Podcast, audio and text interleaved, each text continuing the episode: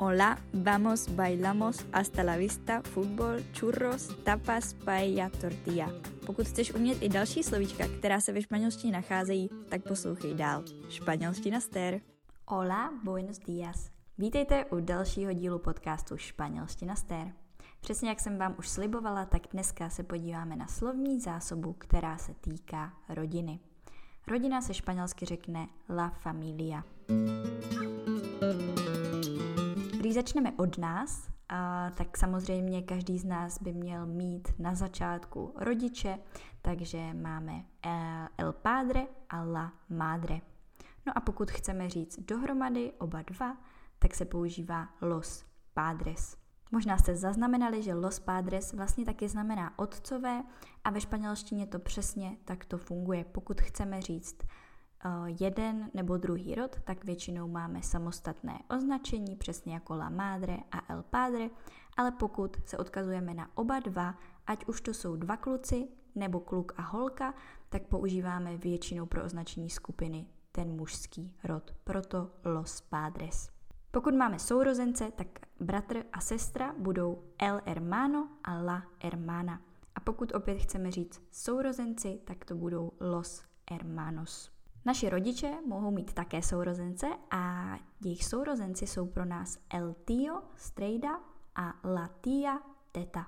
Pozor ale na slovíčko tío, tía, protože ve španělské španělštině se to kromě toho jako označení pro strejdu a tetu používá jako označení pro kámoše. Takže takové to hej kámo je ve španělsku oje, tío, tía.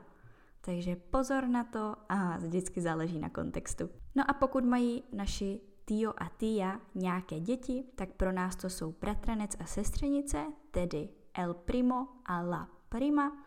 No a Španělé mají také označení pro bratrance nebo bratrance a sestřenice, takže los primos.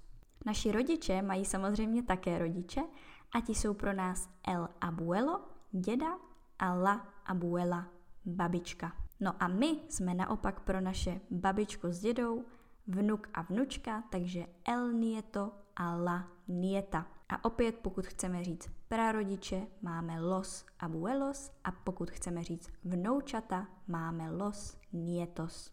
Pokud má někdo to štěstí a pořád má ještě prababičku, tak pra bude bis, takže bis abuela nebo bis abuelo, ale pozor, je tady změna. Není to ve španělštině tak, že by vrstvili stejně jako v češtině, takže máme prapradědeček, praprapradědeček a podobně, ale ve španělštině se prapra dědeček nebo prapra babička řekne tatarabuela nebo tatarabuelo. Možná tady tyhle slovíčka zaznamenáte, když se budete dívat na Disney pohádku Koko.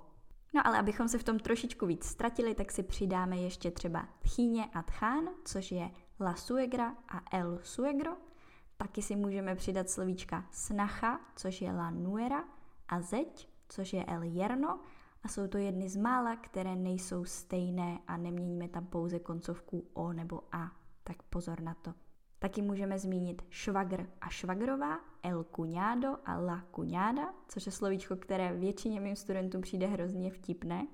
No a taky si můžeme říct neteř a synovec, což je la sobrina a el sobrino. No a slovíčko dcera a syn nebo děti už určitě znáte, ale dcera je teda la hija a syn je el hijo. A dohromady jsou to los hijos. A pokud máme malinké děti, tak to můžou být los niños, protože el niño a la niña jsou malé děti. A pokud máme úplné miminko, tak to se řekne LBB. Samozřejmě spousta z nás do rodinných uh, členů počítá také domácí mazlíčky, takže domácí mazlíček je la maskota.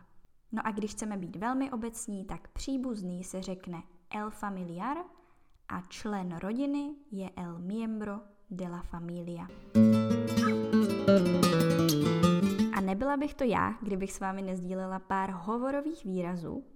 Začneme babičkou a dědou, pokud chcete znít opravdu jako rodilý mluvčí, nebo chcete alespoň minimálně rozumět rodilým mluvčím, tak děda a babi se hovorově řeknou jajo a jaja. Mamka a taťka jsou hovorově velmi podobní, respektive hlavně mamka, eh, těm našim označením, protože mamka je mama, případně může být i mami a taťka je papa. No a poslední a pro mě velmi zvláštní je brácha a ségra, protože brácha a ségra se řeknou tato, tata a mně to prostě hrozně nejde přes pusu, protože mi to připomíná naše slovíčko, kterým označujeme taťku. No a samozřejmě taky máme různé hovorové fráze, které vznikly na základě slovíček, které se týkají rodiny. A tím je například výraz la madre que te parió, což vlastně znamená něco jako děláš si ze mě prdel nebo pane bože vážně. Když prostě nás něco překlapí a my chceme opravdu přehnaně reagovat, tak tohle je právě ta věta, kterou můžeme použít. No a zároveň taky existuje výraz ser či estar de puta madre, a to je naopak velmi uh, pozitivní výraz, i když to obsahuje to škaredé slovíčko puta a chce nám to říct, že je něco sakra skvělé. No a pak už záleží na dané věci a situaci, jestli to bude použité se slovesem ser, anebo naopak se slovesem estar. To je za mě pro dnešek už úplně vše. Já doufám, že vám to pomůže a že vám to zase rozšíří slovní zásobu.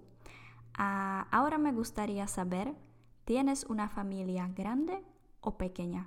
Máš velkou nebo malou rodinu?